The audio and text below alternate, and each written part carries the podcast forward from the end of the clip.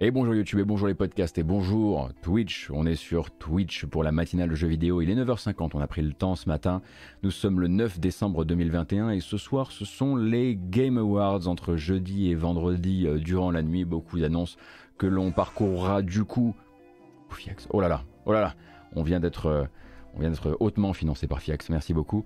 Euh, que l'on parcourra demain en grâce matinale de 13h à 15h30 sur Twitch. Mais avant ça, le tour de l'actu très récente euh, du jeu vidéo, a commencé par un article qui est sorti sur Halo Infinite. Hier, c'était la sortie de Halo Infinite. Petite surprise, Microsoft n'a pas forcément prévenu tout le monde qu'il allait sortir plutôt tard, plutôt vers 19h, plutôt parce que les gens imaginaient qu'ils tomberaient sur leur abonnement Game Pass un peu plus tôt dans la journée. Euh, c'est vrai. Euh, on aura l'occasion de parler un tout petit peu de Nintendo et de sa lutte contre les pirates. À nouveau, évidemment, d'Activision Blizzard, de la grève, mais aussi d'une certaine conférence de presse sur le parvis de Blizzard dont on parlait hier maintenant on a les résultats. J'essaierai de vous faire quelque chose d'un peu structuré sur le sujet. Et puis aussi hein, un retour sur 36 heures plus tard, l'annonce de Quartz, euh, la plateforme NFT de Ubisoft et comment ça s'est passé. Jusqu'ici, quelques bonnes annonces, mais très euh, courtes. Vous allez voir que ça va être une matinale un peu plus euh, resserrée. Et on parlera même de Epic versus Apple ce matin. Comme quoi, il y a des sujets qui décident, qui ne mourront euh, véritablement euh, jamais. Mais avant ça, du coup, comme je le disais hier, c'était le lancement de Halo Infinite. Rappel avec quelques images, et ensuite on parlera d'un article paru sur Bloomberg hier et signé de la blanche main de Jason Schreier.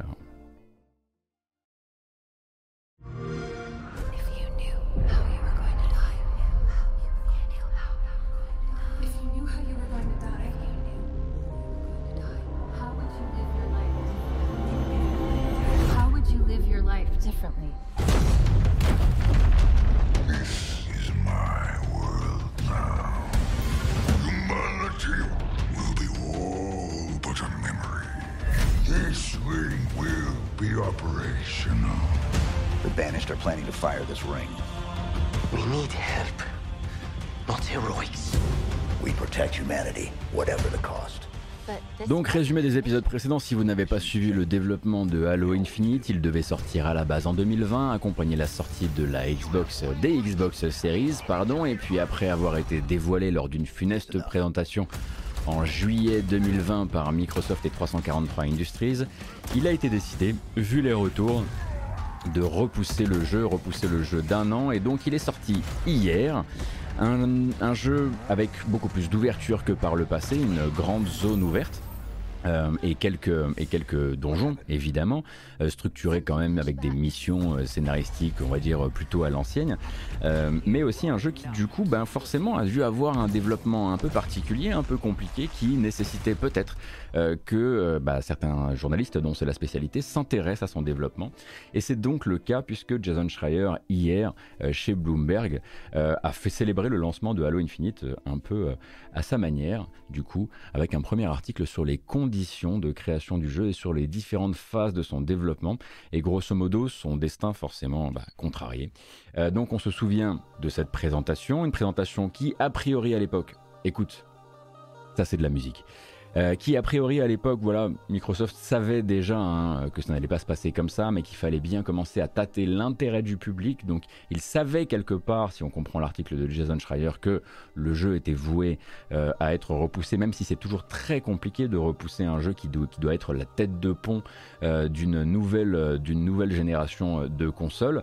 mais si on remonte un petit peu plus loin, parce que du coup, il est reparti en cuisine pendant un an, un petit peu plus loin, déjà en 2019 alors, ce n'est pas tout à fait nouveau dans l'industrie, c'est même très courant dans les développements de AAA. Il ne faut pas croire que ça, ce sont des, euh, comment dire, des exceptions. Énormément de très gros jeux sont développés et vivent des moments comme celui-ci en, en 2019, par exemple. Donc, c'est un très gros bout du jeu euh, qui était coupé euh, quand 343 réalise, en tout cas selon hein, les témoins de Jason Schreier, une vingtaine de témoins proches du développement, quand ils réalisent en gros que leur modèle, Breath of the Wild, est un jeu beaucoup trop massif, un exemple beaucoup trop massif, surtout d'un point de vue des dimensions de son monde ouvert, et qu'en gros il est impossible de lui emboîter le pas et de livrer un Halo dans les délais espérés par 343, mais aussi par Microsoft, qui a l'air d'être... Euh, voilà, il faut absolument que le jeu soit quand même là le plus vite possible pour la Xbox Series. Donc en 2019, ils font une grosse coupe sur le jeu, euh, histoire de pouvoir ben, assurer, assumer, et ça donnera du coup la zone que l'on a connue, qu'on a, découvert dans le jeu, et donc ce biome, on va dire, artistiquement assez uniforme. Euh, donc en cause hein, des difficulté justement à développer un monde ouvert d'une certaine taille, eh bien c'est d'abord une question d'outils. Vous allez voir qu'on revient régulièrement sur les mêmes fondamentaux qui auraient pu être ceux de l'article sur euh, BioWare par exemple de Jason Schreier il y a quelques années, c'était encore sur Kotaku.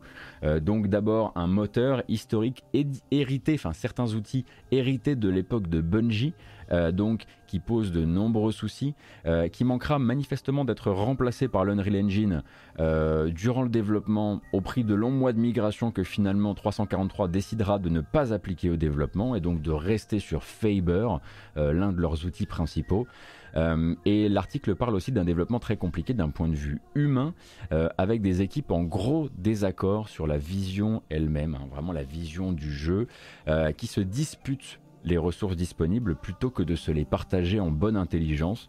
Et donc un vrai problème aussi de rétention des savoirs au sein du studio. Ça c'est un truc qui euh, est, euh, à mon avis, c'est la base sur laquelle j'aimerais qu'on construise euh, le discours futur, éventuellement les enquêtes futures autour du développement de 343, du développement de Halo Infinite.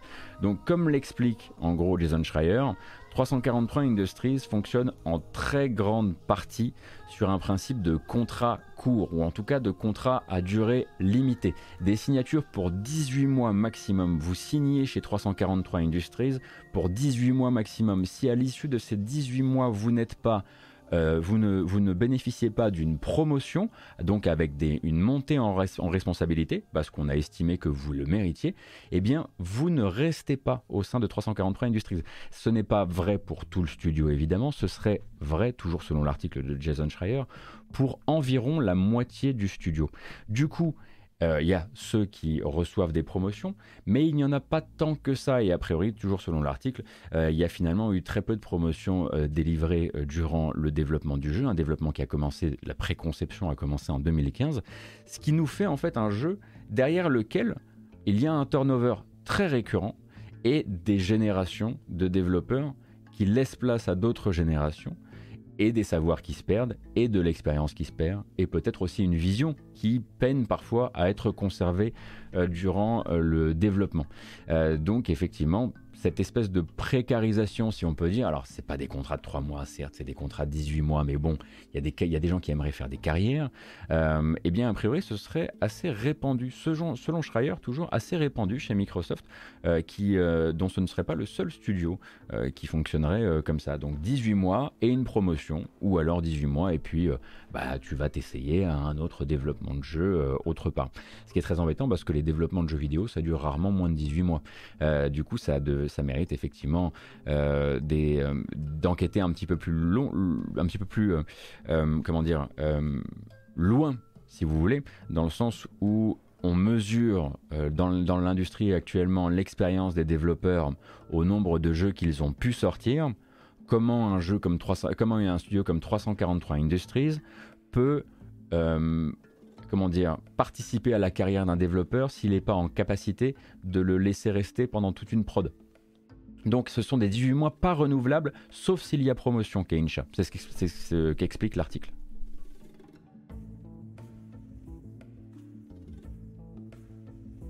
Et euh, donc ça c'est en gros les seules informations de l'article. C'est un article qui est plus court que les espèces de très très longues, euh, de, très très longs formats qu'a pu proposer Jason Schreier, notamment sur Kotaku. Euh, à titre personnel, je pense que le souci ne vient pas tant du fait qu'il a décidé que maintenant il allait donner ses informations au compte-goutte. J'ai l'impression que le canevas de Bloomberg est très différent et en fait impose des articles assez rapides à lire et grosso modo, c'est aussi pour ça qu'on se retrouve avec un Jason Schreier qui régulièrement partage des morceaux qui ont été coupés euh, durant la création, durant, le, durant la partie euh, relecture de l'article. Euh, il, les, il, les, partage régulièrement sur Twitter, etc. Et quelque part, j'avoue que je regrette aussi parfois ces très très longs formats, comme sur Kotaku, comme l'incroyable enquête autour des développements de Dragon Age Inquisition et Anthem, puisque d'ailleurs on retrouve là-dedans les mêmes choses. Hein. les équipes qui se battent pour les ressources au sein d'un même groupe, les problèmes liés au moteur, euh, les problèmes d'adéquation entre le moteur et le type de jeu qu'on vous demande de faire. Euh, et puis, bon, bah, évidemment, la précarisation qui est toujours un petit peu, euh, voilà, c'est de manière systémique un problème de l'industrie. et donc, c'est vrai qu'on retrouve là-dedans, dans, dans ce jeu-là, parce qu'en plus l'article se termine sur une sorte de happy end. Regardez, le jeu est sorti regardez, il satisfait la critique. Et là, en fait, il vient donner raison à une sorte de. il y avait la BioWare Magic, une sorte de 343 Magic qui consiste à dire qu'à un moment les choses voilà, vont s'emboîter et ça va donner euh, quelque chose qui va, euh, qui va plaire au public. Maintenant, il faudra voir un petit peu si euh, Schreier a d'autres infos, s'il a d'autres témoignages. A priori, avec une vingtaine de témoins, on imagine qu'il a plus de choses à raconter sur, le, développement du jeu et s'il y aura d'autres articles. Mais bon, c'était une lecture quand même assez intéressante à avoir en parallèle bah, de la sortie du jeu. Est-ce qu'il se réserve pas aussi des témoignages pour des bouquins? Bah, j'avoue que si, euh, si Bloomberg lui demande de tailler, euh, de charcler dans le, dans le contenu euh, pour faire des articles assez rapides, il aurait tort de se priver, c'est vrai.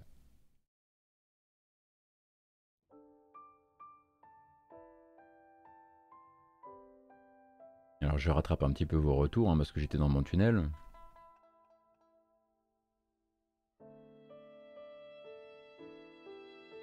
Il y a des jeux où t'es pas au générique si t'es pas là assez longtemps. Non mais bien sûr Alkama, non mais enfin... Moi je en fait... Euh, c'est fou parce qu'on couvre ces sujets-là, euh, enfin, là moi quasiment non-stop depuis un an ici, mais bon avant ça c'était quand même, voilà ça faisait partie de mon, métier, mais je découvre encore des pratiques euh, au sein de certains studios qui viennent directement se percuter avec ce que je sais pour avoir discuté avec des développeurs qui ont bossé notamment dans des, dans des grands groupes, notamment sur voilà l'importance d'être là pour euh, shipper un jeu, donc pour la sortie du jeu. C'est ça qui vient valider en fait. Euh, c'est à shipper combien de jeux. C'est pas t'as travaillé sur combien de jeux dans ta carrière. C'est combien t'en as sorti. Et avec, euh, avec des boucles de 18 mois, j'avoue que c'est absolument pas. comment dire T'es absolument pas en train de, servir d'accélérateur, de catalyseur à la carrière de tes, des gens qui sont, qui, sont sous tes, qui sont dans tes studios. quoi. Donc l'article est disponible sur Bloomberg, comme d'habitude. Bloomberg, c'est des articles payants, comme d'habitude. franchement, commencez à payer pour des articles sur Internet. Et puis quoi encore? Je déconne. Je vous rappelle qu'il y a un excellent article de Virgile euh, sur Gamecult à propos de la fermeture de Blizzard Versailles. Article très important, vraiment très nécessaire. Euh, et on aura l'occasion d'en reparler, mais on reparlera de Blizzard aujourd'hui, mais pas de Blizzard Versailles. Euh, et il y a aussi deux articles sur les NFT par un mec deux articles très très très importants et très intéressants et très instructifs qui vous permettront de peut-être y voir un peu plus clair, euh, notamment hein, par rapport aux annonces récentes de Ubisoft. Là encore, on y reviendra. Mais d'abord, on va parler de Gary Bowser. La fête est donc finie pour Gary Bowser. À surtout ne pas confondre avec Duke Bowser. Le Doug Bowser, du coup, c'est le patron de Nintendo of America. Alors que Gary Bowser, oui, je sais, la blague, Bowser, tout ça. Euh, c'est une véritable légende du piratage. Euh, c'est probablement ce qui se rapproche le plus du Nemesis de Nintendo. Euh, et donc un Canadien connu comme étant un membre du collectif de hackers Team Executor, qui s'est spécialisé lui dans le modding de consoles Nintendo. On avait déjà parlé de lui un petit peu, avec à son actif des solutions de piratage pour des de jeux pour la 3DS, pour la NES classique également, mais aussi et surtout l'enfant chéri, la Switch, avec un appareil qui s'appelle le SW Pro. Euh, et donc il avait été arrêté l'an dernier avec son complice, le français Max Louarn, en République dominicaine, en octobre 2020, et il avait été inculpé donc pour modification illicite de matériel, mais aussi et surtout commercialisation de solutions de piratage conçu pour l'occasion. En fait, la justice a pris son temps.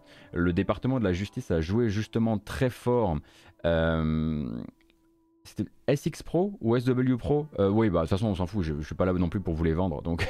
Mais oui, effectivement, Clyde. Euh, et du coup, la justice a pris dans son temps, je le disais, et le département de la justice a vraiment voulu peser très fort sur le fait que la différence du côté de Gary Bowser, c'est donc que lui a une approche lucrative de la chose, comparé par exemple hein, euh, à beaucoup de gens qui travaillent dans la conservation, dans l'émulation gratuite, dans l'archivage des jeux vidéo. Euh, lui était là pour faire du bif. Il entretenait plusieurs marques, plusieurs sites de revente, plusieurs canaux d'approvisionnement. Enfin voilà, le SX Pro, je me corrige, merci beaucoup, et non pas le SW Pro, euh, c'était un projet à but d'enrichissement et ça a permis de faire euh, pencher les choses de manière assez euh, dure contre lui vis-à-vis des, des procès. Et du coup, de procès, il n'y aura pas, parce qu'il risquait quand même, hein, le garçon, euh, si ça partait devant la justice, tout ça, jusqu'à 20 ans de prison. Euh, mais en fait, l'affaire va se régler à coup de chèques et à coup de millions.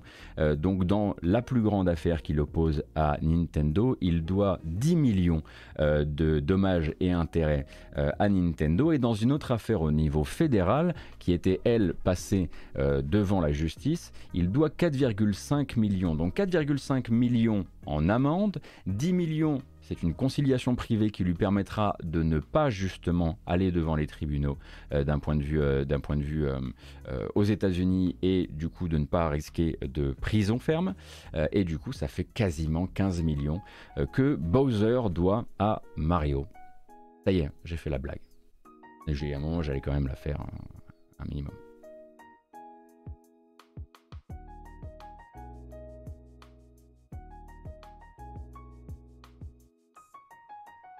Est-ce qu'il a tout ce cash? Ah, j'avoue que je connais pas ses comptes et son business et j'ai jamais trop regardé euh, euh, à quel point, à quel point euh, fonctionnait son, fonctionnait son, son, son, business et son et tout ce, tout ce délire. Je vous avoue que je me suis jamais intéressé à ces appareils. Je sais que beaucoup d'entre vous sont peut-être un peu plus calés sur le sujet sans essayer, sans essayer de vous mettre dans la sauce. Hein. Je suis sûr que vous avez juste une, une saine curiosité sur les hardware.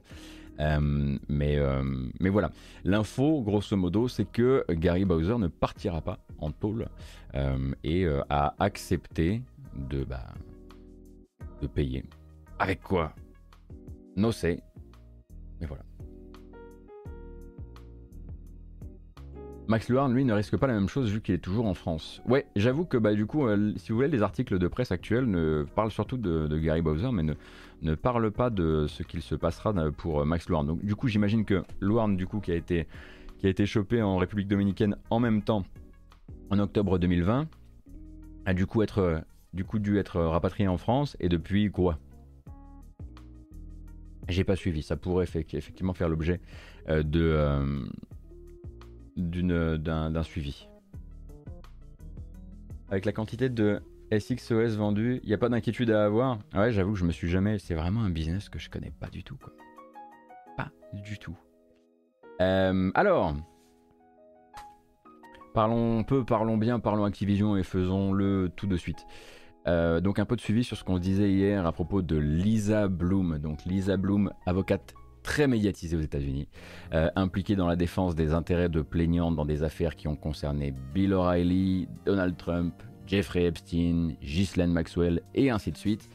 Euh, également euh, Harvey Weinstein, je, le disais hier. On va re-revenir sur son background juste après, euh, parce que sa prise de parole a eu lieu et que sa prise de parole va aussi nous renvoyer à son background. Mais d'abord donc les faits et rien que les faits.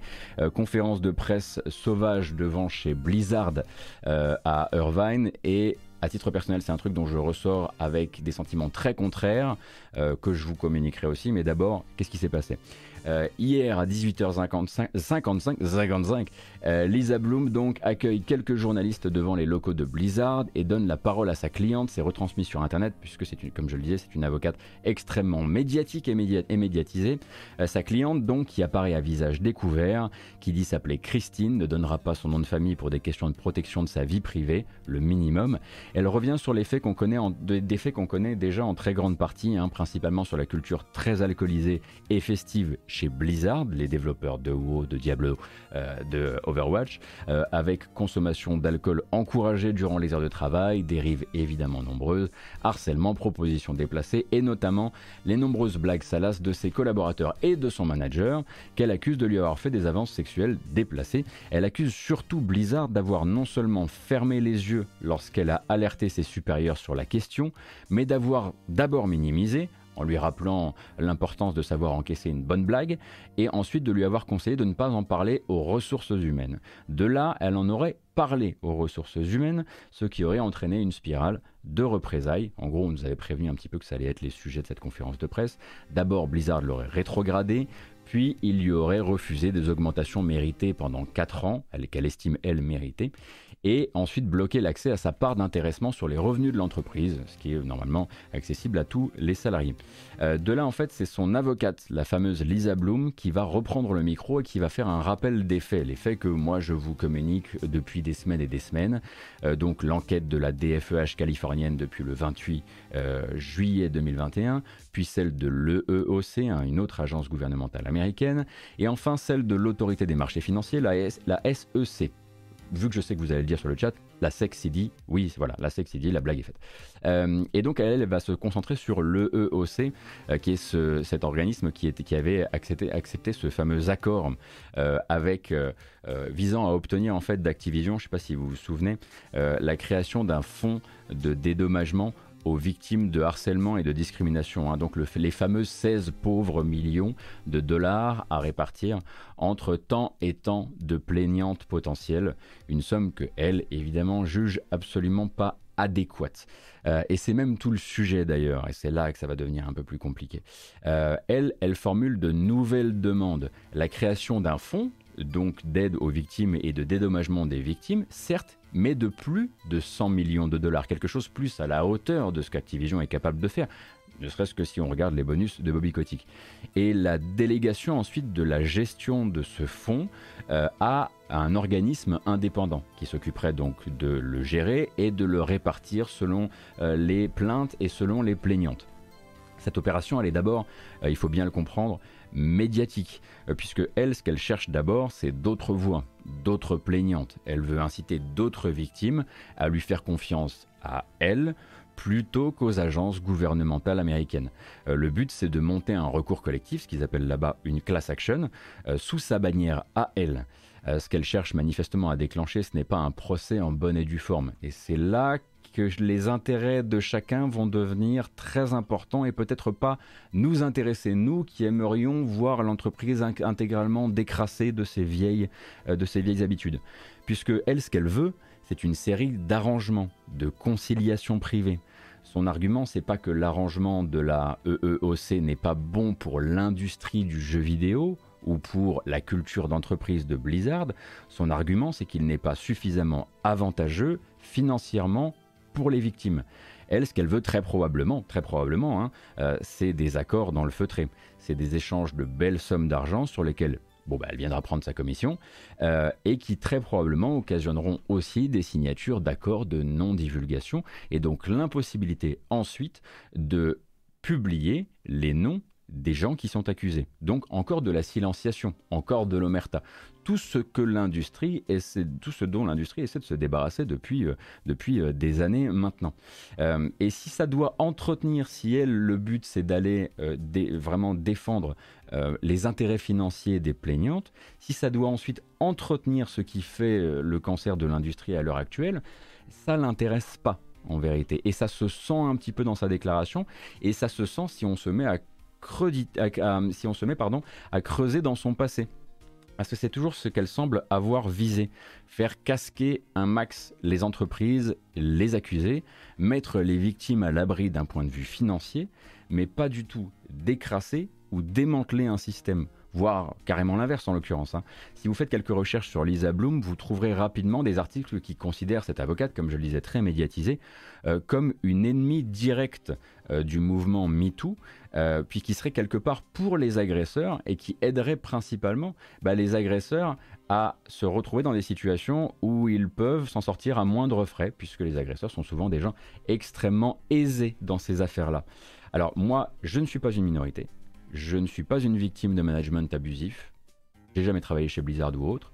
Donc c'est pas à moi en fait de trancher et de dire ce qui au fond est bien et ce qui est dans l'intérêt euh, de euh, telle ou telle victime de harcèlement au sein de Blizzard. Euh, je ne peux pas vous dire que l'intervention de ce cabinet d'avocats, c'est un faux positif pour nous, parce que c'est peut-être du positif pour certaines plaignantes qui recherchent simplement, non pas à dynamiter un système, mais peut-être tout simplement à obtenir eh bien, euh, pour ce qui leur est arrivé. Donc c'est à chaque victime en vérité de décider de quel type de justice elle veut et de quel type de justice elle a besoin. Euh, on peut juste nous croiser les doigts comme dans le cas de l'EOC, euh, que son intervention et l'éventuel recours collectif qu'elle pourrait mettre en place à terme ne viennent pas réduire au silence euh, un silence qui serait contractuel du coup, des voix qui seraient essentielles pour les autres processus en cours. Euh, l'enquête et le procès de la DFEH, l'enquête de la SEC, etc., etc. Donc là, on est sur une démarche extrêmement privée euh, dont euh, nous on ne peut pas décider, euh, on peut décider qu'à titre personnel elle ne nous satisfait pas parce qu'on aimerait voir des gens capables de venir renverser un système, elle c'est clairement pas le but. Et si on, en tout cas jusqu'ici ça n'a jamais été son but, à chaque fois qu'elle est intervenue dans ce genre d'affaires, c'était toujours, c'était toujours pour tirer un max de blé. Et tirer un max de blé à une, société qui, comme je le disais, a encore généré 2 milliards de chiffres d'affaires sur ces trois derniers mois, c'est pas très difficile. Elle a été conseillère, effectivement, euh, le requin des montagnes. En fait, pendant un temps, euh, Lisa Bloom, euh, donc multiplier les interventions dans des dossiers où en fait bah, du coup elle se faisait un peu l'une des avocates américaines du mouvement MeToo et puis ensuite elle a été un petit peu désavouée par une partie du mouvement justement parce que bah, elle, euh, elle, était, euh, elle était accusée notamment d'avoir de pousser énormément les victimes à partir en conciliation privée euh, plutôt que d'aller au procès et du coup d'être peut-être aussi quelque part l'allié des agresseurs, des agresseurs très argentés. et elle avait été pendant un temps, elle, avait tenté l'aventure d'être la conseillère en Power, Power Dynamics et harcèlement de Harvey Weinstein en 2016-2017. Euh, pendant qu'il était, euh, pendant qu'il devait euh, répondre à une série d'accusations. le tout sur fond de il y a un truc un peu bizarre où en gros ça lui aurait donné aussi accès à une adaptation, adaptation télévisuelle d'un de ses livres. Enfin voilà, c'est quelqu'un qu'il ne faut pas regarder forcément. Elle sera peut-être la solution pour un certain nombre de victimes qui n'ont pas envie de se lancer dans la grande, qui n'ont pas envie de ratiboiser, de, renverser Blizzard. Euh, mais euh, nous, on va plutôt, nous, si on s'intéresse au bien-être de l'industrie et des gens qui fabriquent les jeux demain et après-demain, et donc au décrassage d'un système, on va plutôt ça, continuer, rester intéressé par la DFEH, euh, par l'autorité des marchés financiers américains. Bref, tout ce qu'on se raconte depuis des semaines et des semaines, quoi.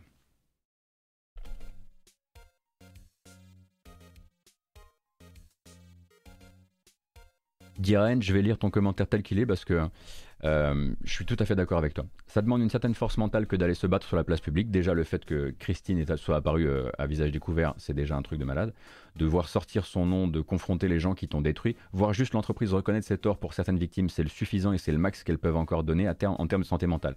L'autre vautour en profite, mais les victimes qui font ce, choix ne sont pas à blâmer.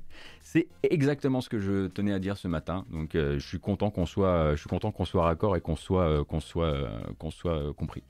Euh, parce que c'est vraiment ce que je voulais vraiment euh, voilà qu'on garde en tête euh, ce matin parce que je voulais vraiment c'est très facile c'est très facile de regarder regarder voilà ça c'est une fausse alliée et à partir de là bah, tout ce qui va arriver autour de ça j'aimerais pas qu'on lui donne une couleur particulière et que on en vienne du coup à considérer les personnes qui travailleront avec Lisa Bloom comme des opportunistes etc., etc., comme des gens qui n'ont pas le courage d'aller se battre contre le système, parce que c'est des gens qui ont déjà pris tellement cher que non, c'est voilà, c'est pas du tout le genre de discussion que j'ai envie d'avoir ici. C'est terminé pour aujourd'hui, pour Activision. Non, je plaisante.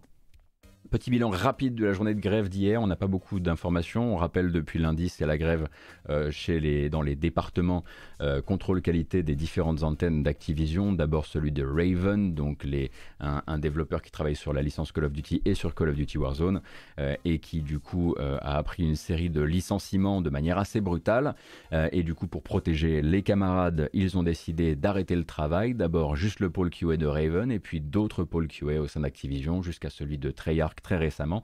Euh, ça donc c'était une euh, comment dire c'était une une euh, dire, un mouvement et euh, un arrêt du travail euh, qui euh, a commencé lundi et qui va courir sur plusieurs jours, lundi, mardi et hier. C'est une troisième journée de grève qui s'est continuée, a priori avec encore plus de solidarité, encore plus d'employés venus d'autres divisions que juste le contrôle qualité, qui viennent notamment de chez Blizzard.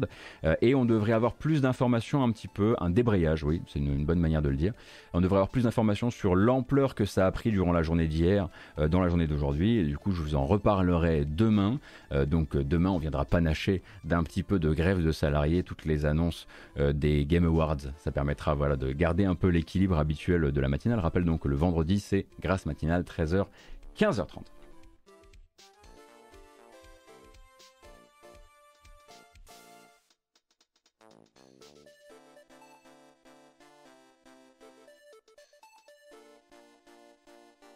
C'est quand même assez dingue que l'on puisse s'affranchir de la justice pour faire des accords privés. Bah écoute, Bussière, jusqu'il y, a peu de, y a peu de temps, les accords privés s'étaient inscrits dans les, dans les contrats de travail d'Activision Blizzard. Justement. Activision Blizzard disait euh, si vous entrez chez nous, euh, eh bien, si un jour vous devez avoir un problème avec, euh, avec votre manager, avec un autre employé, avec l'entreprise, ça partira d'office, on fera, valoir cette petite, ligne au contrat qui fait que ça part d'office en conciliation privée et en échange d'argent contre un NDA. Euh, donc un accord de non-divulgation. Euh, et ils s'en sont débarrassés il y a que quelques semaines, jours, euh, justement sous, sous la pression de leurs employés. Est-ce que c'est fait exprès? Oui, tout à fait. La musique, c'est totalement fait exprès. C'est la playlist Activision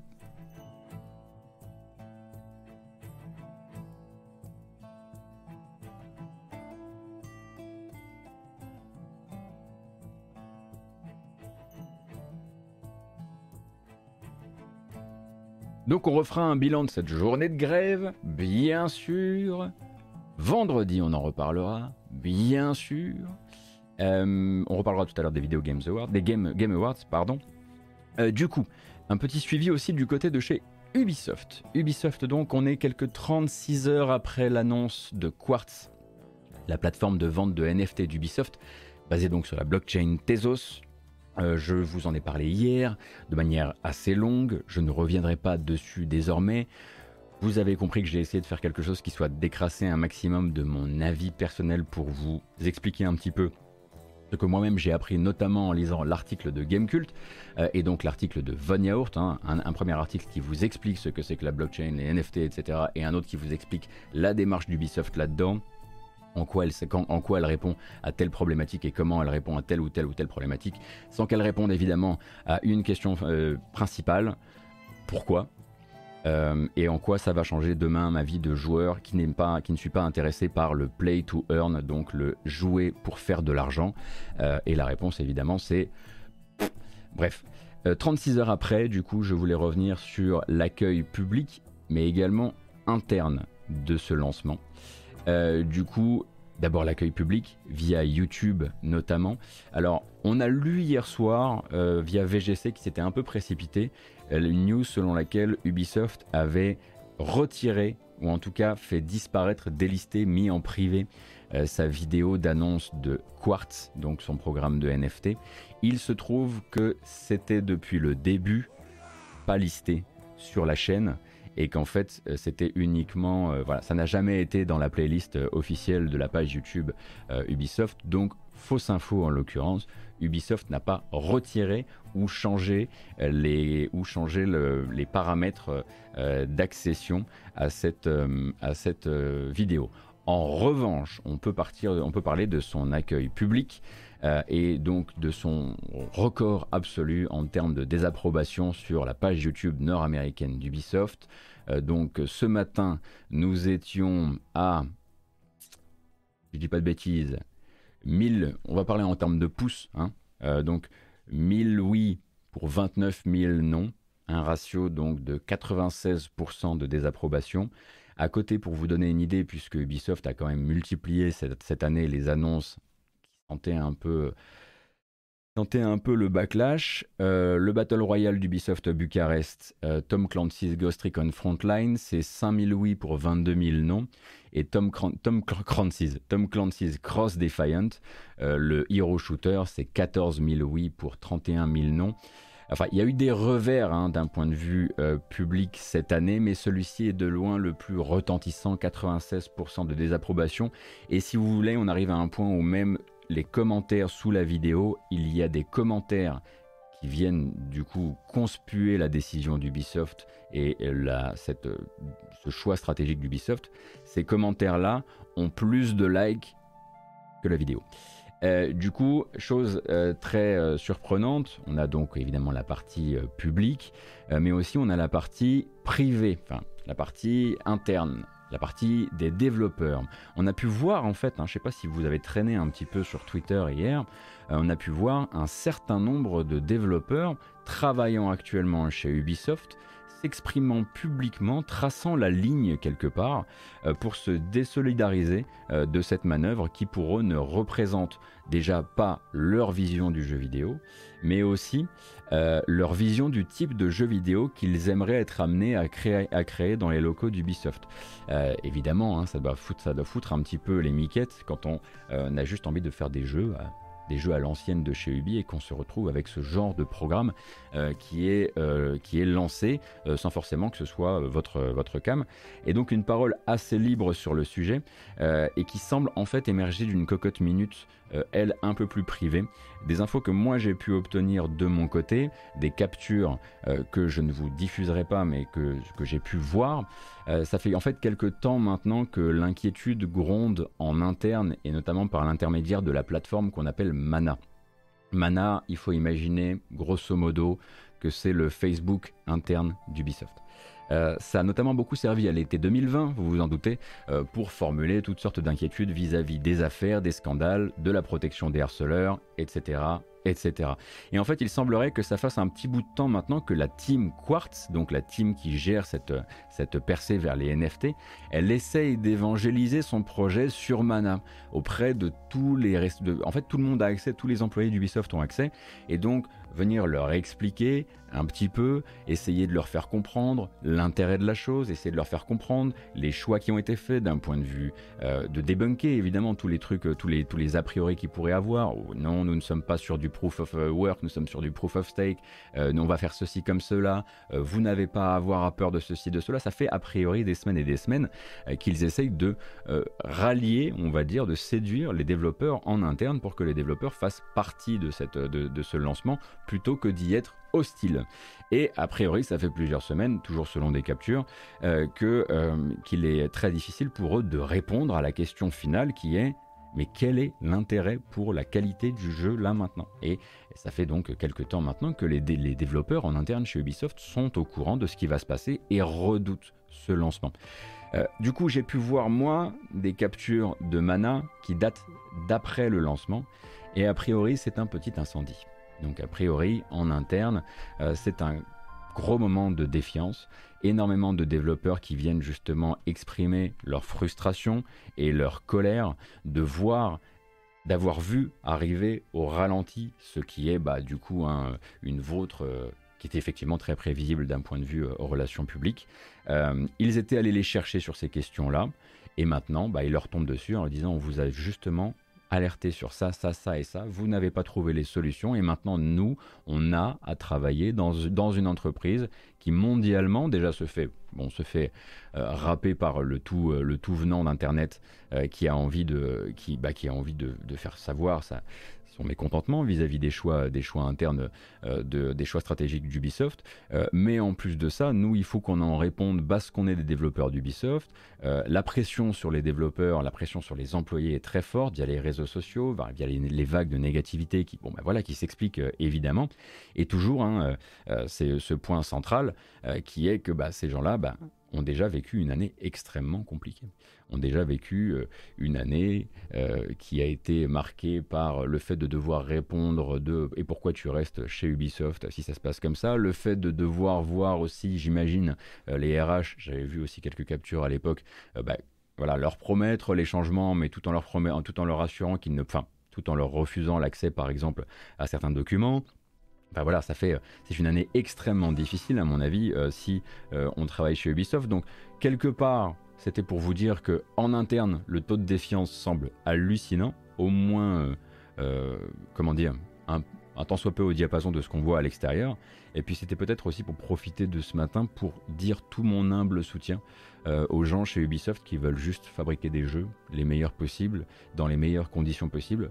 Votre année 2021, j'aurais vraiment pas voulu me la fader. Vraiment. Donc gros gros soutien. Et euh, je sais que voilà, de nombreuses personnes sur le chat sont très probablement, euh, très probablement avec moi sur ce, sur ce message-là. et courage, et on espère que vous n'aurez jamais à devoir modifier la conception de vos jeux. Euh, pour pouvoir satisfaire à ces trucs-là qui, pour l'instant, ne sont pas du tout tournés vers les joueurs, mais bien vers les spéculateurs et les investisseurs. Euh, c'est rare hein, qu'on prenne le temps de faire une liste comme ça. Oui, regardez, il y a 96% de dislikes. J'aime pas trop parce que bon, c'est quand même très facile ce genre d'analyse.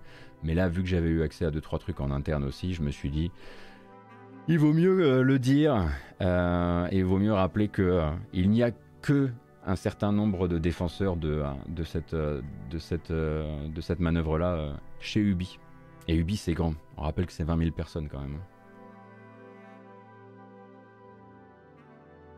Alors, je rattrape un truc que disait Von. Les gens du lab m'ont dit qu'ils ont une équipe de communication interne dédiée, qu'ils ont envoyé des mails à tous les employés. Oui, ça m'étonne absolument pas, ouais.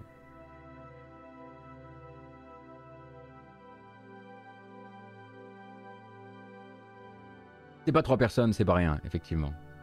Ah, bon public n'a pas reçu le mail.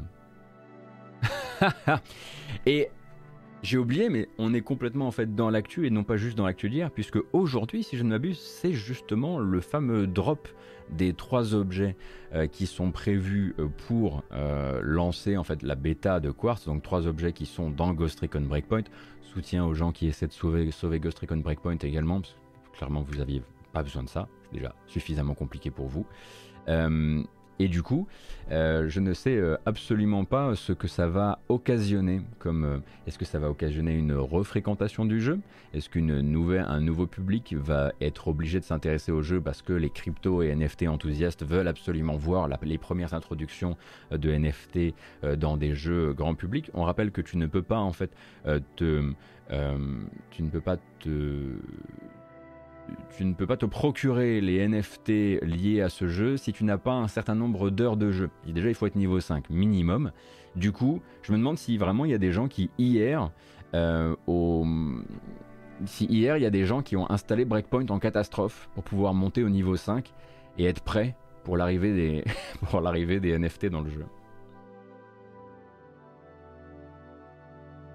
Ah si Alpha. Ah si si. Ah si si si si si. Si, si, si, si, Il y a toujours, sur tous les jeux, même ceux que vous avez détestés, énormément de gens qui voulaient bien faire. énormément de gens qui n'ont pas pu faire ce qu'ils voulaient aussi.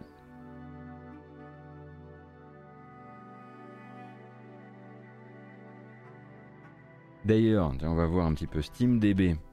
Ah bah non, mais Breakpoint, il est pas dessus.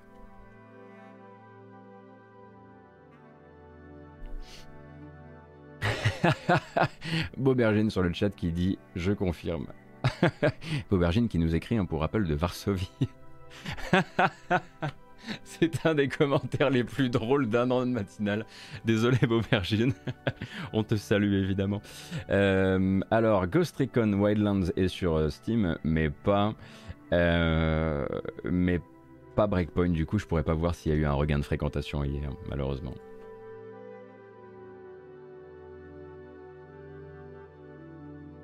Euh, alors, je disais Apple versus Epic. Allons-y. Apple versus Epic. Rappel. Oh là là, ça fait, ça longtemps.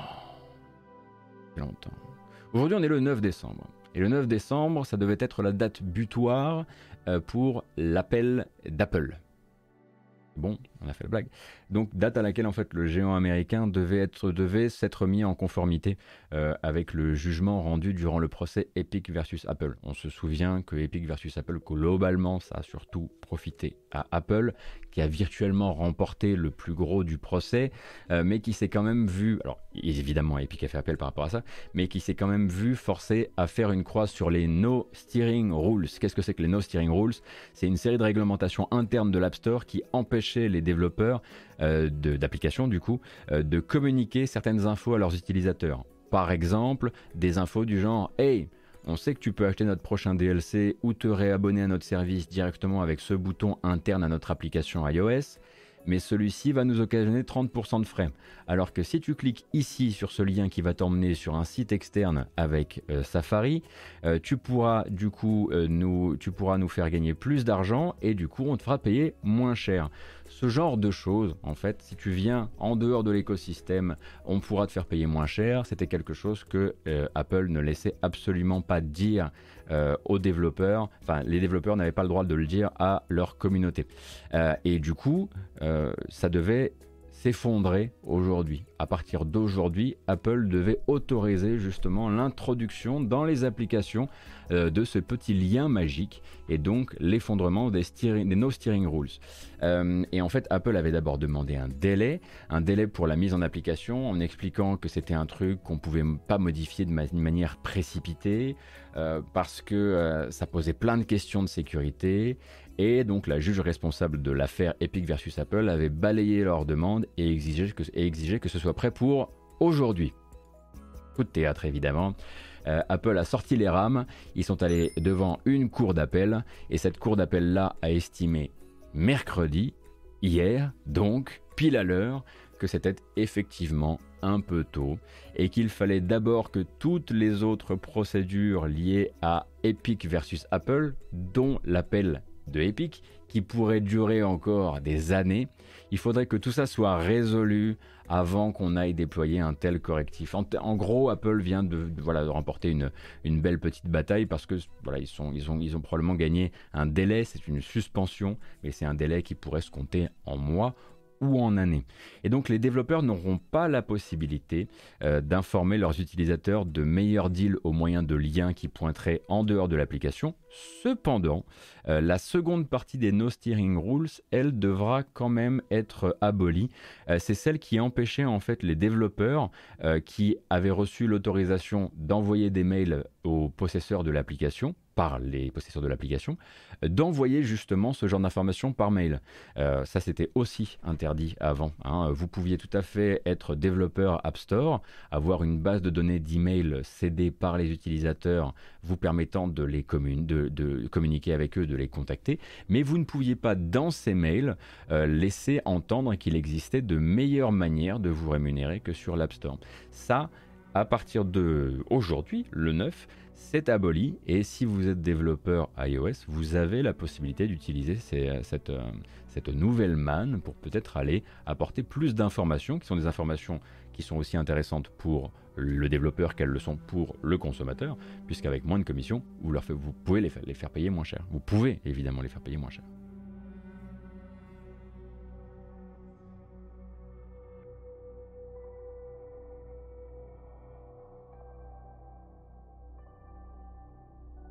Donc Epic versus Apple vient de prendre un beau petit délai au final, enfin cette partie-là, euh, et il faudra du coup attendre le prochain. Euh, enfin, ça devait, ce devait être le grand événement de la fin de l'année sur ce, dossier, et finalement on se retrouve à attendre maintenant bah, voilà, les, les éventuels nouveaux développements liés à l'appel principal de Epic et a bien, qui est encore bien décidé, eux, à aller obtenir ce qu'ils voulaient à la base, à savoir non pas la possibilité de mettre des liens qui pointent vers de l'externe, mais la possibilité d'intégrer dans des applications iOS un bouton qui permette de dire moi je ne veux pas travailler avec le processeur de paiement de Apple, je veux travailler avec celui de Epic, et du coup se départir sans sortir de l'application intégralement de la commission d'Apple. Enfin la commission qui va normalement à Apple. Donc ça c'est un cheval de bataille qui, voilà, pour l'instant, euh, prépare, euh, prépare sa prochaine course, c'est pas pour tout de suite. Eh bien, merci beaucoup pour le gift pommes. Merci également Yenaf, merci Harry Gold, merci Ekizen, merci Détective Pacha et quelques autres. Merci pour les follow aussi, hein. je vois qu'il y a pas mal de gens qui sont... qui, sont, qui ont décidé de rester et de revenir, ça fait super plaisir. Et, et, et je tiens à le rappeler également, merci Fiax puisqu'on a commencé cette matinale avec un D-Gift directement euh, durant le sommaire. Dans les Alors, il y a une toute petite rumeur, mais elle est très très petite et voilà, on va attendre de voir un petit peu, puisque la dernière rumeur en date de Tom Henderson, euh, c'était notamment euh, que le projet, le projet Beyond Good and Evil 2 prenait l'eau et était annulable à n'importe quel moment, alors que moi justement j'avais plutôt des infos inverses, et là c'est une info Ubisoft Tom Henderson, donc quoi qu'il arrive, on prend l'avion pour le humoristan, on met son masque à gaz, on met sa combinaison, on sort les grosses pincettes. Tom Henderson hier avait envie de vous parler un petit peu de Splinter Cell. Let's go. Moi, j'ai aucune info là-dessus, hein, donc euh, je vous dis exactement ce qu'il a dit. Ça tient en un tweet de toute façon. Euh, Tom Henderson, selon ses informations, euh, peut suggérer que le Splinter Cell canon, un nouvel épisode Splinter Cell canon qui serait en préparation, ça fait partie d'une longue et intense rumeur qui laisserait penser que c'est fini les guests dans d'autres jeux pour Sam Fisher, mais qu'on part désormais sur un nouvel épisode, eh bien ce nouvel épisode-là, dans son niveau de conception pour le moment, euh, eh bien serait un monde ouvert d'infiltration, en tout cas serait imaginé comme un monde ouvert d'infiltration, comme une sorte d'Assassin's Creed avec un peu plus d'infiltration. Il a réussi à obtenir une citation qui serait un peu comme ce que Halo Infinite a fait de son côté. Voilà. Euh, donc effectivement, MGS5, euh, c'est une comparaison qui pourrait un jour euh, se retrouver un peu en frontal contre, Splinter Cell. Évidemment, on vous rappelle que les développements de jeux vidéo, ça va, ça vient, ça change, ça coupe, ça rajoute. Halo Infinite était un grand open world à la, à la Breath of the Wild encore en 2019. Ce n'est plus le cas en 2021. Donc pendant ce temps, quelque part, certaines personnes travailleraient sur l'idée d'un Splinter Cell en monde ouvert, mais rien ne dit que c'est ce qui sortira au final.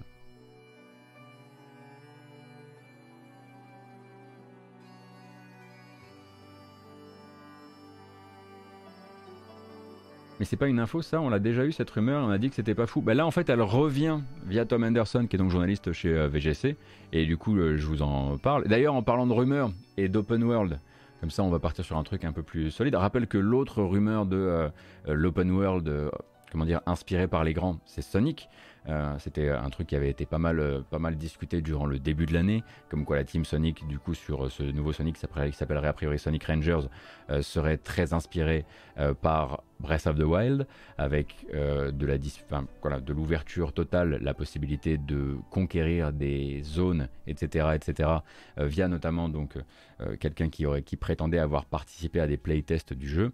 Il est quand même très très possible, vu les derniers teasings de Jeff Kelly, euh, que Sonic Rangers, s'il s'appelle encore comme ça, soit, de, soit des Game Awards de ce soir. Alors, il y, avait le il y avait le teaser qui ne nous laissait absolument pas savoir ni comprendre de quel type de jeu il s'agissait. A priori, ce coup-ci, euh, voilà, il y a des chances quand même qu'on sache un petit peu plus de quoi on parle. Donc d'ici demain, on devrait parler de Sonic et de monde ouvert si les astres sont alignés correctement. Ah, c'est pas. Ah, c'est Frontier Ranger Attends, Sonic. Attends, Sonic Rangers. Ce serait Sonic Frontiers maintenant? Bon bah écoutez, on verra bien. Ah oui, c'est vrai, effectivement, je vois plein de gens qui disent euh, a priori ça s'appellerait maintenant Frontiers. Matt Giver, merci beaucoup. Gurota, merci. Manat, merci. Darkouf.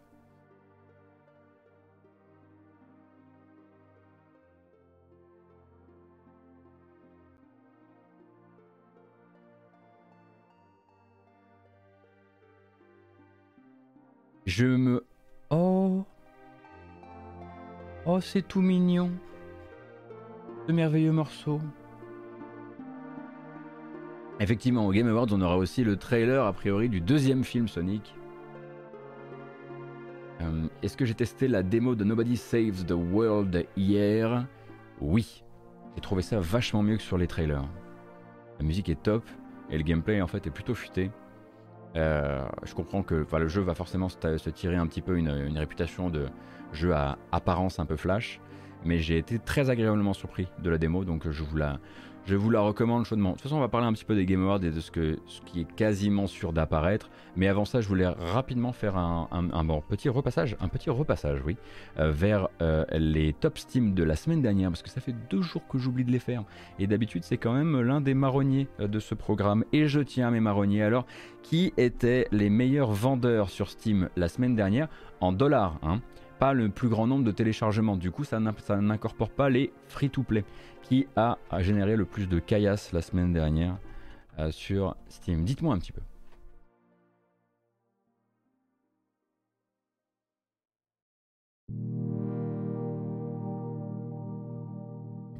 Quartz? Oh, ils sont taquins.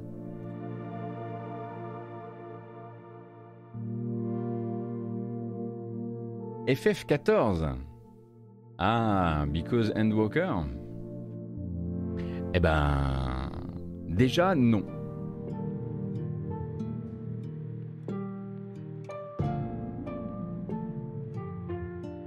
je vais changer un peu la déco parce que c'est pas très lisible.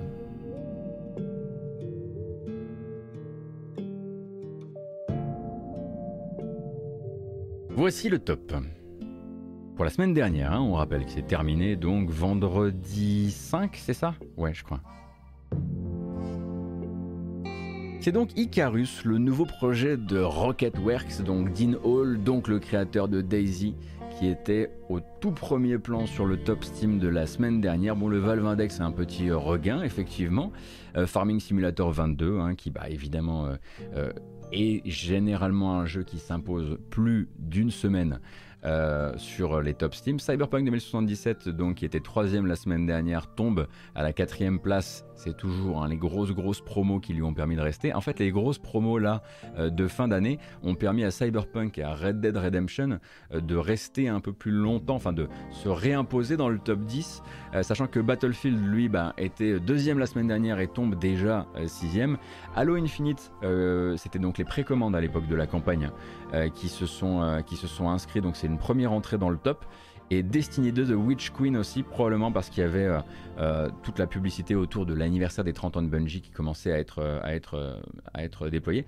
Mais comme quoi on peut avoir effectivement bouffé son pain noir à la grande époque de Rocketworks, de Daisy, de voilà d'avoir passé ce temps fou sur un jeu qui n'a jamais vraiment été terminé, ou en tout cas pas terminé pas terminé par, par qui on pensait.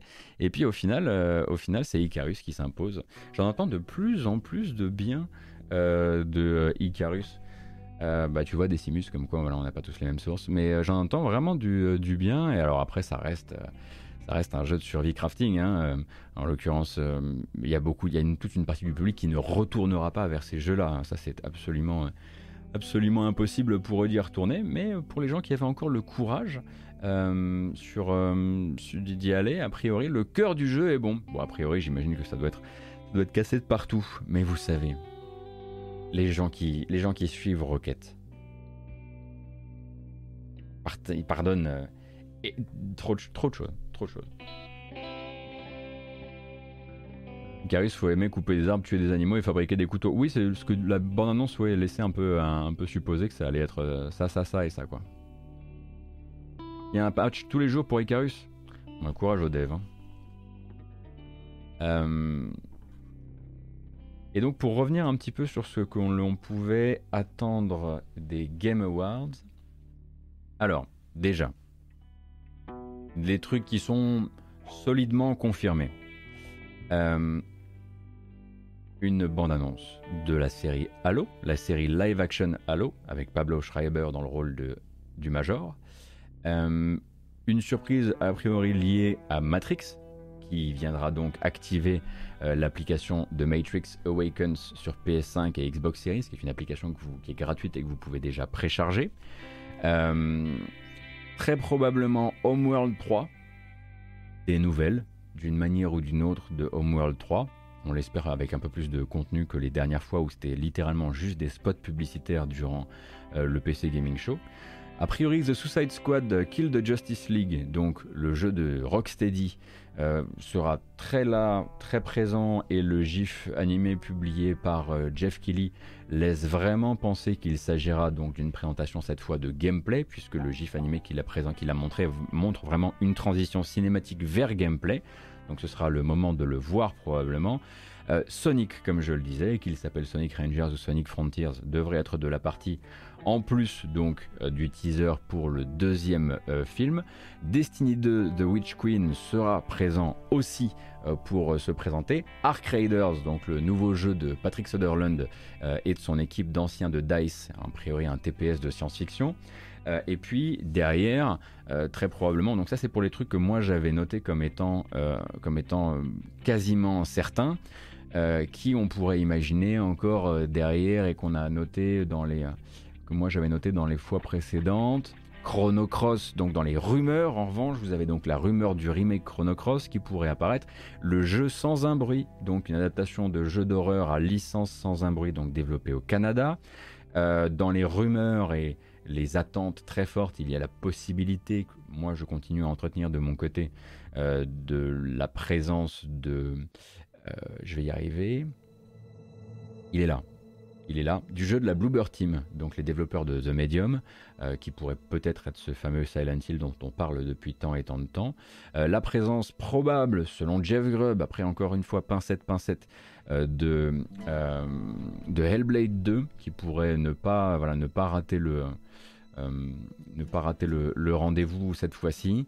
Et moi, c'est un peu tout ce que j'avais noté pour le moment je me disais que peut-être ils allaient profiter de, cette soirée pour. Parce que vous savez que là, ils ont donc. Euh, euh, Sony a officialisé la date de sortie de la Uncharted Legacy of Thieves collection sur PS5, donc début 2022, en disant sur PC ce sera aussi début 2022, mais on vous filera la date plus tard.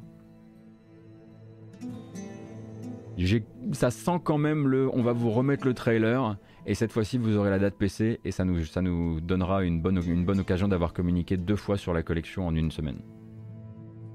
Hogwarts Legacy, c'est vrai qu'on l'a pas vu depuis très longtemps, ce serait peut-être le moment. Euh, il y a, alors, Kojima sera présent d'une manière ou d'une autre.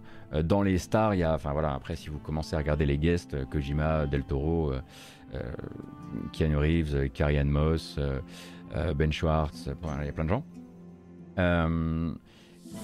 Moi, ce que je me disais aussi. Euh, ah, il y a pas mal de jeux de chez Saber Interactive qui seront. Après, euh, ça, a priori, il y a beaucoup, beaucoup de jeux hein, qui, seront, euh, seront présents. Et du, coup, et du coup, tous les jeux ne seront peut-être pas l'objet d'une grande présentation. Donc, quand Saber Interactive, donc, qui a fait beaucoup, beaucoup de portages Switch avec les années, apparaît, il y a peut-être des chances que ce soit dans un super cut de jeu que ça aille très, très vite. Alors. Ah, j'ai pas vu Mister 2. Attends, je regarde ça. Qu'est-ce qu'il est bien ce morceau? Il est incroyable.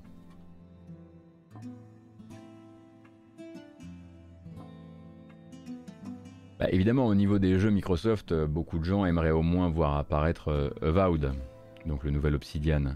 Même si effectivement, euh, on a plus de chances de voir Avowed que de voir Everwild par exemple, pour rappel, hein, qui est parti sur un bon petit reboot des familles. D'accord. Donc on apprend effectivement, je vois la news qui est tombée il y a une trentaine de minutes, le, décès de Masayuki Uemura, Uemura, pardon, super, très bien. Écorche le nom le jour du, de, décès Gauthier, bravo. Donc créateur de la NES et de la Super NES euh, à l'âge de 78 ans, donc il, aurait, euh, il serait décédé le, le 6 décembre je rattrape la news là, hein, puisque ça vient vraiment de tomber pendant que nous on avait euh, été euh, en live. Euh, oui, donc vraiment le confirmé par Archipel du coup, et pionnier, incroyable pionnier de de tout un jeu vidéo, j'allais dire, j'allais dire de mon jeu vidéo et celui de Puyo, j'allais dire ça comme ça, puisque c'est vrai que moi j'ai un peu moins grandi, un peu moins grandi dans Nintendo que, que d'autres. ben, Toujours un peu compliqué hein, ces moments hein, quand on est là entre trois trucs comme ça. Alors voilà, je fais comme vous. Je presse F euh, de mon côté de la caméra. Euh, et bah, je suis sûr qu'on lira probablement de, de très belles choses sur, euh, sur sa carrière dans les temps à venir. J'avoue que je ne connais pas du tout moi le, son parcours, mais je, attends, suis sûr que chez Archipel il y a déjà des, il y a déjà des documents. Incroyable. Mais en fait, on est, hein, c'est vrai qu'on fait face à cette première, euh, comment dire, à cette première boucle où les premiers pionniers du jeu vidéo euh, sont maintenant euh, ont voilà des âges comme 60, 78 ans quoi. C'est vrai que c'est l'industrie est jeune par essence et du coup c'est la première, c'est le premier cycle quoi.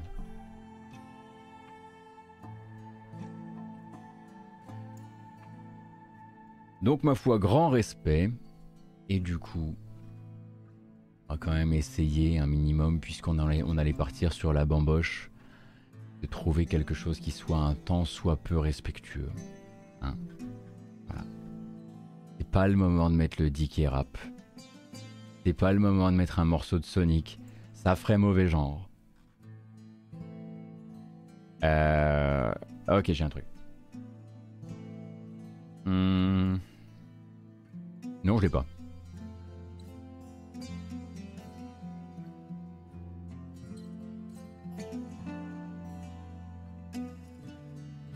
Pas beaucoup de Nintendo, le garçon Gotos, euh, dans sa playlist. C'est fou, ça. C'est de la pro This is Provocation. Hmm.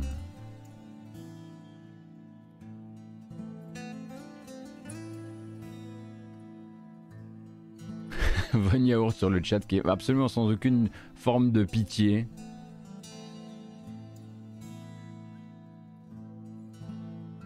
C'est fou, hein J'ai rien. À part de Great Sea peut-être. Ah si, bah voilà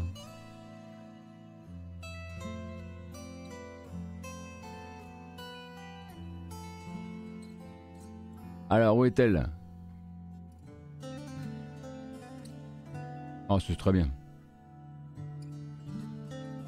Alors, ne bougez pas, ne touchez pas votre téléviseur, j'arrive.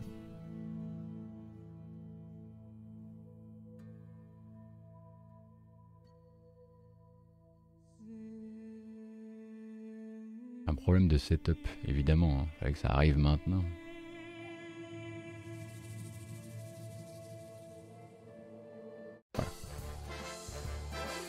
Voilà.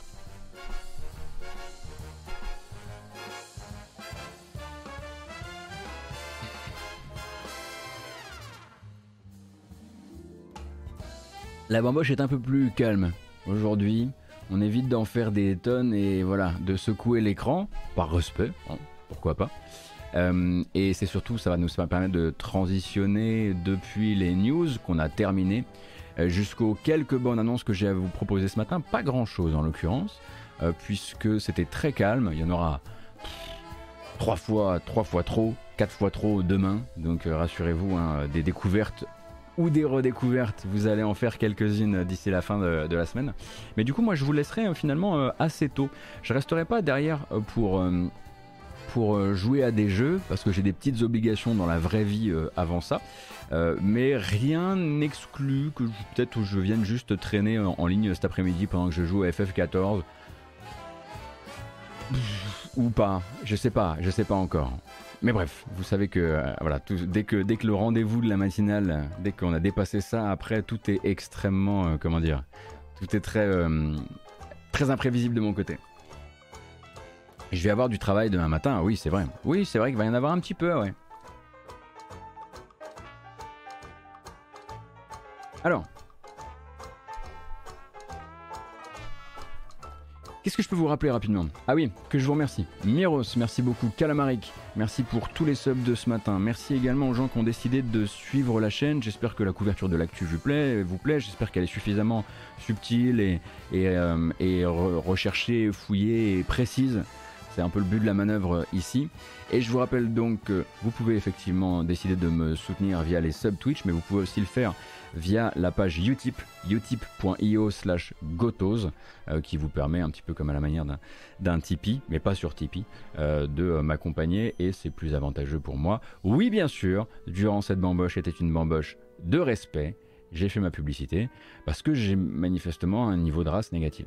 On peut désormais continuer. Let's go. En revanche, on fait plus la fête. La bamboche, c'est terminé.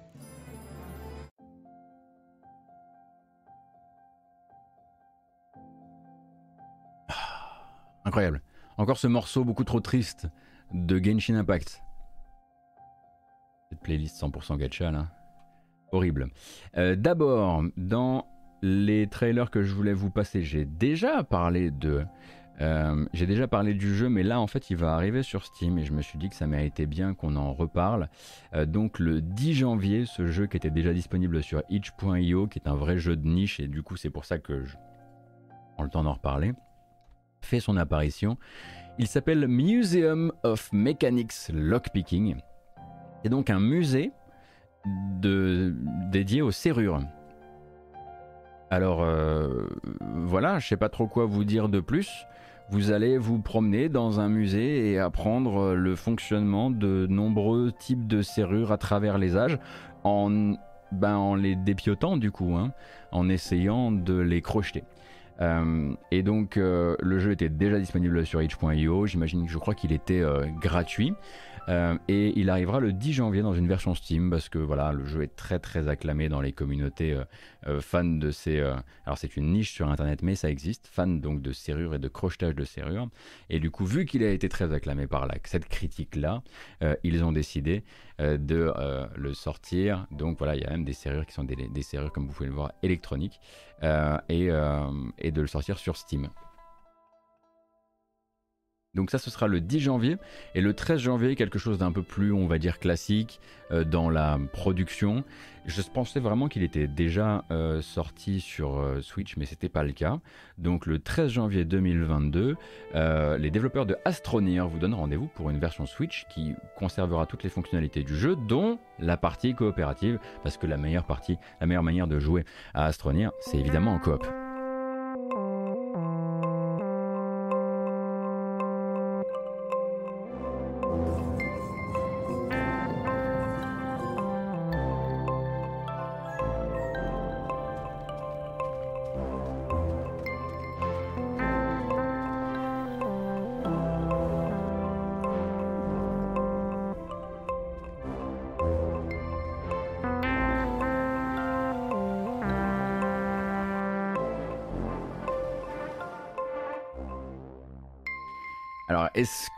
La coop sera cross-platform C'est une excellente question à laquelle je n'ai pas de réponse, mais sur astronir.space, du coup, peut-être que vous aurez cette réponse. Est-ce que tu pourrais rappeler le nom du jeu type parcours très flashy auquel tu as joué il y a quelques temps? J'arrive pas à retrouver le nom. Gold, le jeu s'appelle Spectrolite. Voilà, Demat Nimai t'a renseigné. Spectrolite. Également, on, là on fait route directement vers février. Alors évidemment, il y a des sorties de la semaine, mais on les, a, déjà détaillées dans la VOD de lundi. Euh, et vous avez toutes les informations sur gotos.cool pour rappel. Le 17 février, rendez-vous avec The Creative Assembly et avec Sega pour Total War Warhammer 3. Oui, déjà. Qui a donc dévoilé, qui avait dévoilé toutes ses factions, mais il en restait une du côté des méchants. Et il s'agit donc de Slanesh, ou Slanesh, euh, avec une nouvelle bande-annonce euh, d'une minute 22, et pour rappel, sortie le 17 février.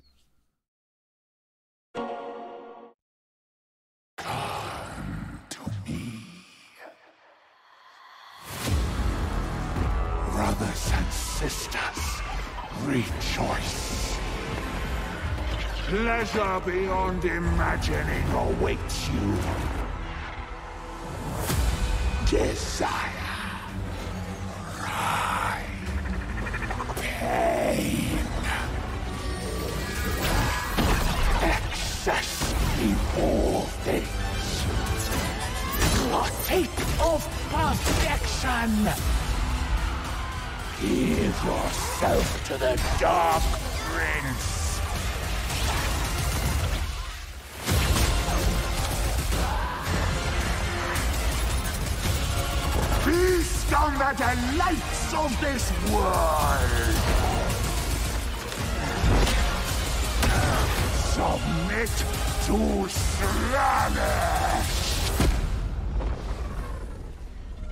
Alors oui, euh, peut-être que j'aurais dû vous prévenir un petit peu. Slanesh. Donc, Démon du chaos, qui est plutôt, euh, voilà, pointe et piercing, quoi. Il y a d'autres, euh, voilà, euh, et, également excroissance quitineuse diverses. Il y a d'autres, voilà, change, comment dire, orientation artistique pour les, dieux du chaos. Slanesh, euh, c'est euh, c'est comme ça. Mais il vous reste Korn, il vous reste Nurgle. Je sais, j'ai pas passé le trailer de Nurgle ce matin-là. Le jour où il est sorti, j'ai fait autre chose. Je suis navré. Ça donne l'impression donc que politiquement, j'ai décidé d'exclure Nurgle du champ politique. C'est possible. C'est possible.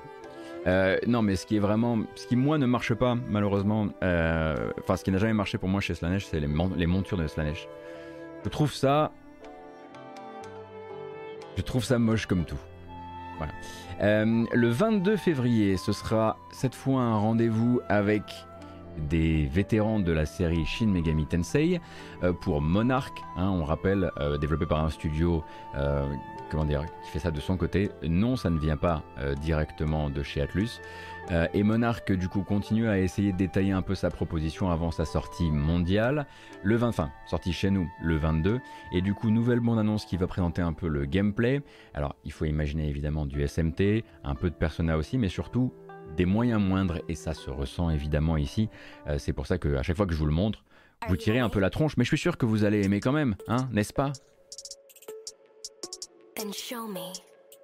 Show me your ego.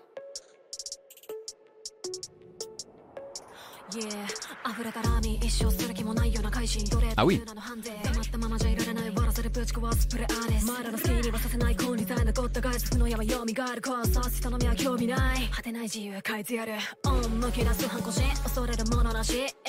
Now enough with all this senseless prattle.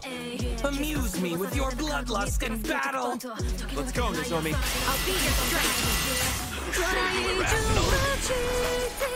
your Pipo, on t'embrasse évidemment.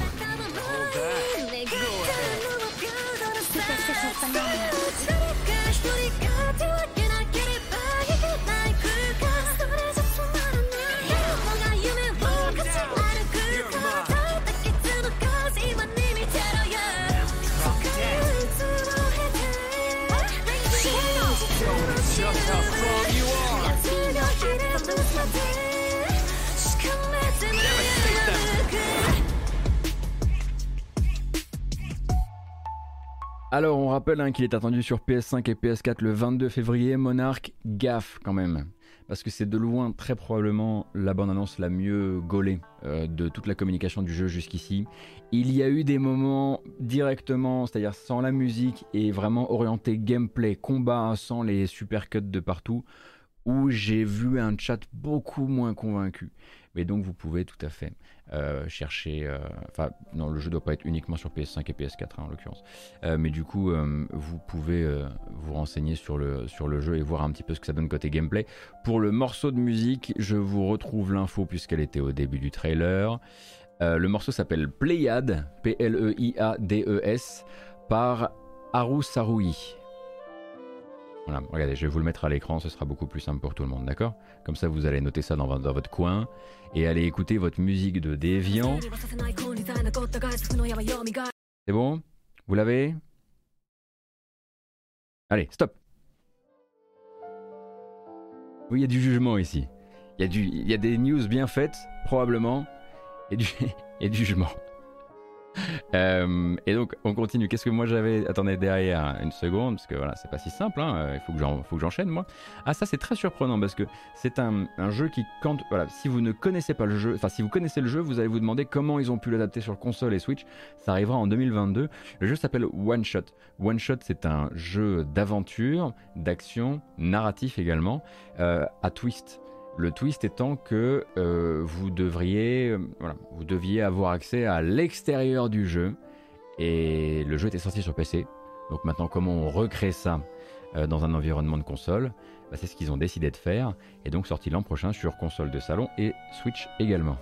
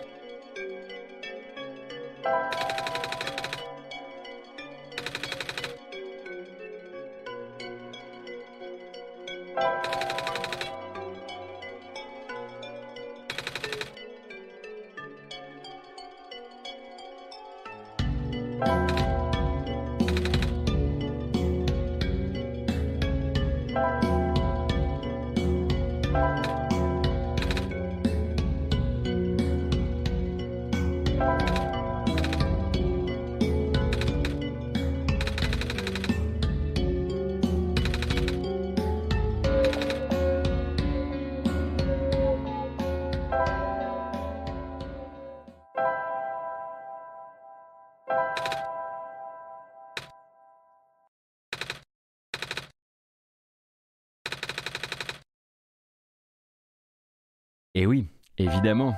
Hein. Euh, dans l'impossibilité de vous faire alt-tab comme sur la version PC, eh bien ils ont recréé une fausse, euh, un, faux conteneur de PC autour du jeu pour la version console. Et voilà. La BO de One Shot est très bien, hein. je recommande chaudement, ça fait, euh, quelques, ça fait quelques temps que je me dis qu'il faut que j'en rajoute justement dans la playlist du matin. Donc oui oui, tout à fait recommandable. Et puisque... Alors bon, Là, je pense qu'il est important maintenant voilà, que je, je ne me suis. Comment dire ça? J'ai essayé de me défiler trop longtemps, et là on a le temps, ce serait mesquin de ma part. Il y a trois courts trailers, 40-50 secondes chacun, de DNF, le jeu Dark System Works auquel personne ne va jouer ici, puisque c'est pas pour nous, mais il paraît que c'est beau, il paraît que c'est. Voilà. Alors on va les regarder. On va les laisser les uns à la suite des autres. Comme ça, j'ai pas de commentaires à apporter parce que j'ai zéro commentaire à apporter. Pendant ce temps-là, moi, je récupère un peu de voilà, une, ambiance de travail agréable avec un membre de la modération qui est de plus en plus pesant sur cette chaîne. Euh, et on se retrouve derrière pour une petite recommandation qui permettra voilà, de, de relier euh, vos goûts euh, et les miens. Là, pour l'instant, c'est juste ceux de Von C'est compliqué, mais c'est comme ça.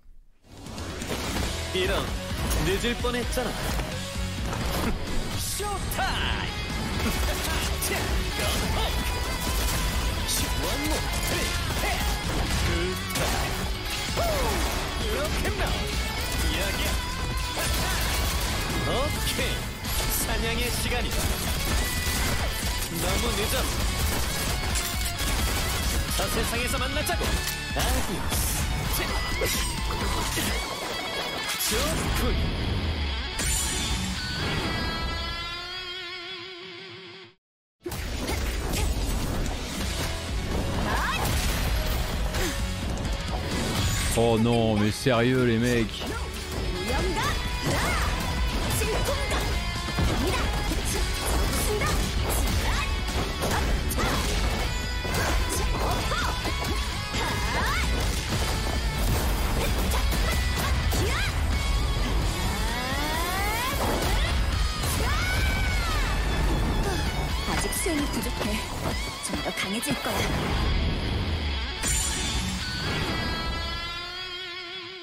Franchement, 40 secondes pour dire oui, les tétés seront physiqués, incroyable. Hein.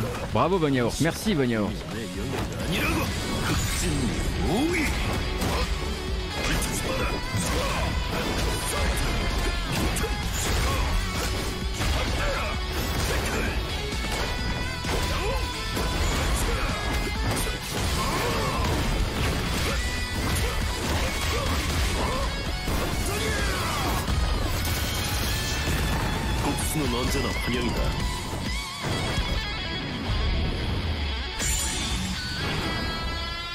Voilà, c'est terminé. Vous avez vu les deux derniers, les trois derniers trailers à date de DNF Duel, donc un jeu développé par, développé Arc System Works sur une licence qui n'a absolument aucun poids sur notre territoire pour la bonne et simple raison qu'il est tourné vers le marché asiatique. Il en manque un, Von Je ne vois pas, absolument pas de quoi tu parles.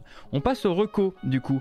Alors, les recos, cette fois-ci, ce ne sont pas des vidéos à regarder, mais des albums à écouter. Euh, en l'occurrence, je prends plaisir, je prends grand plaisir à faire ce que je fais sur cette chaîne chaque matin. Euh, deux albums à écouter, du coup. Euh, et, des albums qui me tiennent euh, pas mal à cœur, je dois dire. Euh, avec la sortie de Halo Infinite, c'était la sortie de la bande annonce, de la bande originale du jeu. Donc on rappelle composé à six mains par Gareth Cocker, Joel Corelitz et Curtis Schweitzer. Donc ça c'est la bande, la bande originale de la campagne. Il y a ces petits moments évidemment, hein, évidemment ne serait-ce que voilà le morceau de piano du début là que je vous avais montré euh, en FAQ, tout ça. Mais surtout, et beaucoup, beaucoup, beaucoup plus important, il y a ça. Et ça, eh bien, c'est tout simplement. C'est la BO du multi. La BO du multi est donc sortie sur les plateformes d'écoute légales et vous pouvez vous écouter tout ce merveilleux prog rock, les meilleurs thèmes euh, d'entre-match de l'histoire des thèmes d'entre-match, euh, donc composés par Alex Bor, Joel Korelitz et Eternal Time and Space. Et eh bien, tout ça, ça se trouve notamment sur euh, Spotify, mais aussi sur Deezer, mais aussi sur iTunes, etc., etc., etc. Moi, ça faisait quelques jours slash semaines que j'attendais que ce truc sorte, qu'il sorte. Euh, et c'est désormais dispo. Euh, je vous recommande chaudement si vous avez, si vous n'avez pas le temps euh, de, si vous n'avez pas le temps du coup bah, de, de, jouer au jeu. Dommage, vous ratez quelque chose. mais, mais quand même, voilà. Donc vous avez les deux albums de Halo Infinite qui sont sortis là et qui sont officiellement, officiellement écoutables. Parfois ça rappelle l'OST d'Apex, ouais un petit peu, même si c'est vrai que c'est pas les mêmes, c'est pas, pas du tout les mêmes, les mêmes artistes. Un lien Bandcamp peut-être hmm, J'ai comme un doute. On va regarder ça, mais... Hmm, j'imagine pas trop euh, Microsoft est allé... Il n'y a que Electronic Arts qui est sur Bandcamp. Donc l'album s'appelle Halo Infinite Multiplayer A New Generation, pour information. Ouais, non, non, il est, c'est pas sur Bandcamp, c'est sur les autres plateformes. Incroyable morceau. Bref, j'ai dit tout ce que j'avais à dire ce matin, il n'y a pas grand chose de plus à raconter pour le moment. Euh, pour rappel donc, alors, à quelle heure les Game Awards?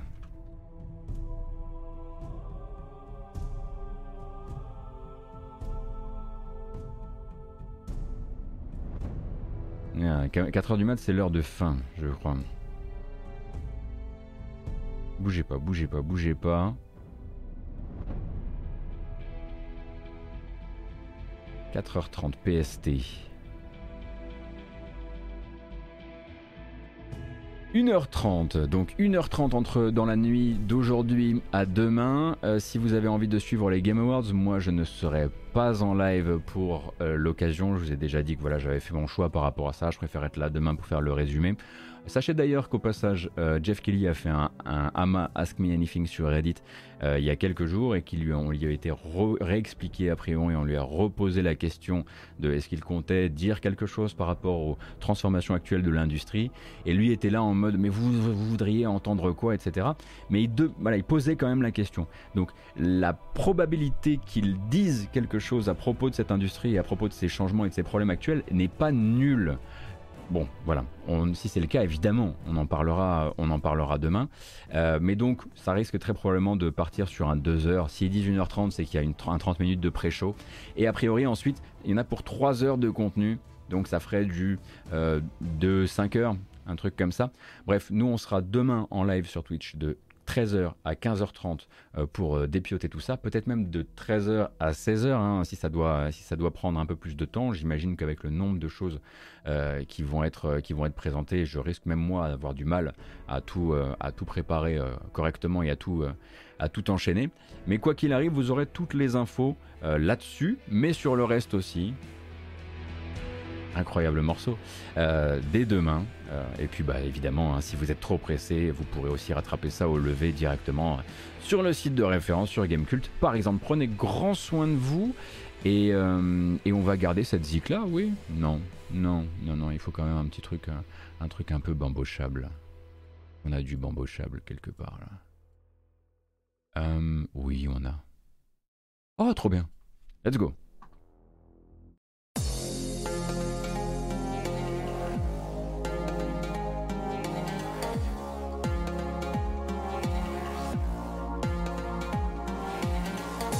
Ah